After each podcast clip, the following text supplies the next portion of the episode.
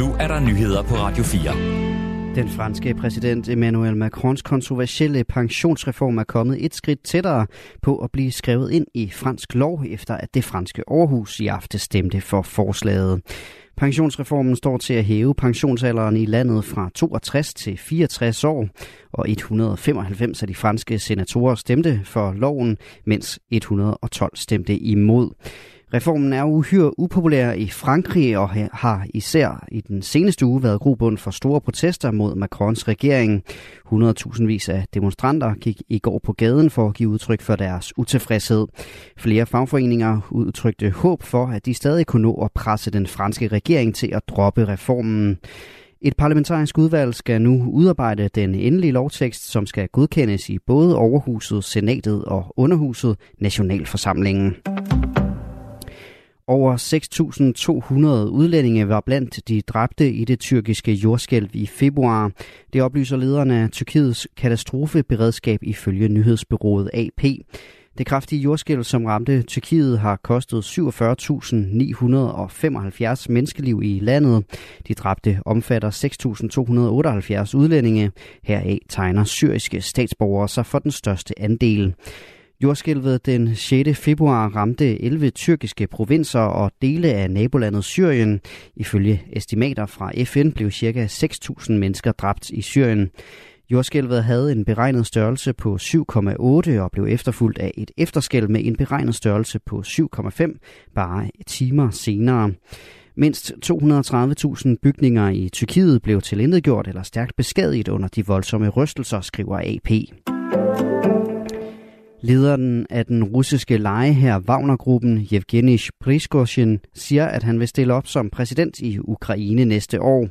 Det siger han ifølge TV2 i en ny video, som er blevet delt på Wagner-gruppens sociale medier. Делаю политический каминг-аут. Политический каминг-аут, громче говорю, чтобы все слышали. У меня jeg står frem som politiker. Jeg gentager det lidt højere, så alle kan høre det. Jeg har netop nu fået politiske ambitioner, når jeg ser på alt omkring mig. Jeg har besluttet at stille op til præsidentvalget i 2024 til posten som præsident i Ukraine, siger han. Han forventer, at hans modkandidater vil være den nuværende præsident Volodymyr Zelensky og forgængeren på posten Petro Poroshenko. Og så lover han, at alt, han lover, at alt bliver godt, hvis han bliver præsident, og at granater bliver overflødige, overflødige forsøger jeg at sige. Ifølge den danske ekspert Niklas Randbo, der er projektforsker hos Forsvarsakademiet med speciale i netop Wagner-gruppen, så er udmeldingen ikke seriøs, men der kan være andre signaler i den.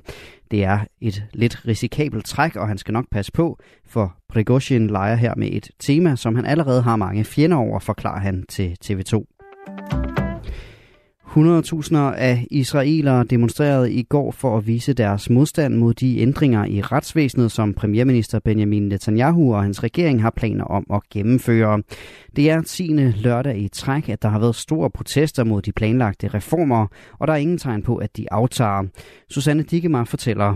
I nogle byer var der rekordmange deltagere, blandt andet i kystbyen Tel Aviv, hvor der ifølge israelske medier var 200.000 mennesker på gaden. Her indkom politifolk på heste for at sprede demonstranter, der havde blokeret byens vigtigste hovedvej, skriver avisen Haaretz. Arrangørerne bag demonstrationerne vurderer omkring en halv million mennesker demonstreret i hele Israel, der har 9 millioner indbyggere. Hvis antallet er korrekt, vil det være de største demonstrationer i Israels historie, skriver Haaretz. Reformen vil give det israelske parlament bemyndigelse til at omgøre domme i højesteret, og så får landets regering mulighed for at udpege højesteretsdommere. Kritikere frygter, at retsvæsenet i Israel mister sin politiske uafhængighed, og at det israelske demokrati i værste fald bliver erstattet af et autoritært styre. Tidligere på ugen udtalte præsident Isaac Herzog sig for første gang offentligt om den planlagte reform. Han kaldte regeringens plan forkert, undertrykkende og ikke mindst undergravende for Israels demokrati.